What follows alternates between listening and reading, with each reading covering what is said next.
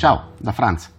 Oggi parliamo di senso di colpa e di potere del perdono, che sono due cose estremamente eh, collegate tra loro. Allora, come funziona il giochetto? Se tu fai una qualunque cosa per la quale io, io riesco a farti sentire in colpa, tu ti sentirai in colpa appunto e quindi eh, ti sentirai in qualche modo in debito nei miei confronti. Nell'istante in cui io ti perdono per quello che hai fatto, ecco che quel tuo senso di colpa si solleva improvvisamente e quindi tu conoscerai da un lato una gratitudine nei miei confronti che ti ho perdonato e dall'altra una, eh, il più delle volte inconscia, eh, volontà di permanere in quello stato di grazia nei miei confronti. Perché? Anche se io non conto un cazzo tuoi, nella tua mente, sono comunque qualcuno nei confronti, nei confronti, nei confronti del quale tu hai eh, un senso di colpa. E quindi nell'istante in cui io ti perdono ti rendo mio schiavo.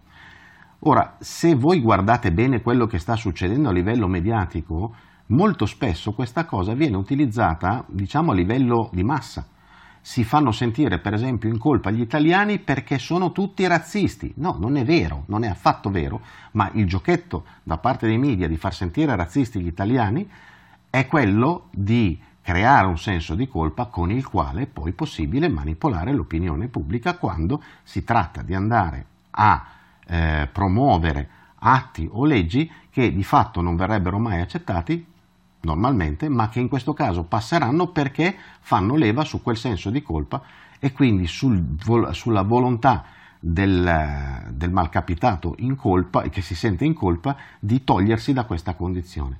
Cerchiamo di smetterla di sentirci in colpa, perché sentirsi in colpa è il modo più diretto per diventare schiavi di coloro verso i quali ci sentiamo in colpa cerchiamo di ricordarcelo perché è una cosa fondamentale. Il potere del perdono è uno dei più nefasti sistemi di controllo che siano mai stati inventati sul pianeta Terra. Ci si vede in giro. Benvenuti su Franz Blog, canale video e podcast. Trovate questo contenuto e tanti altri su franzblog.tv in versione scritta, video e audio.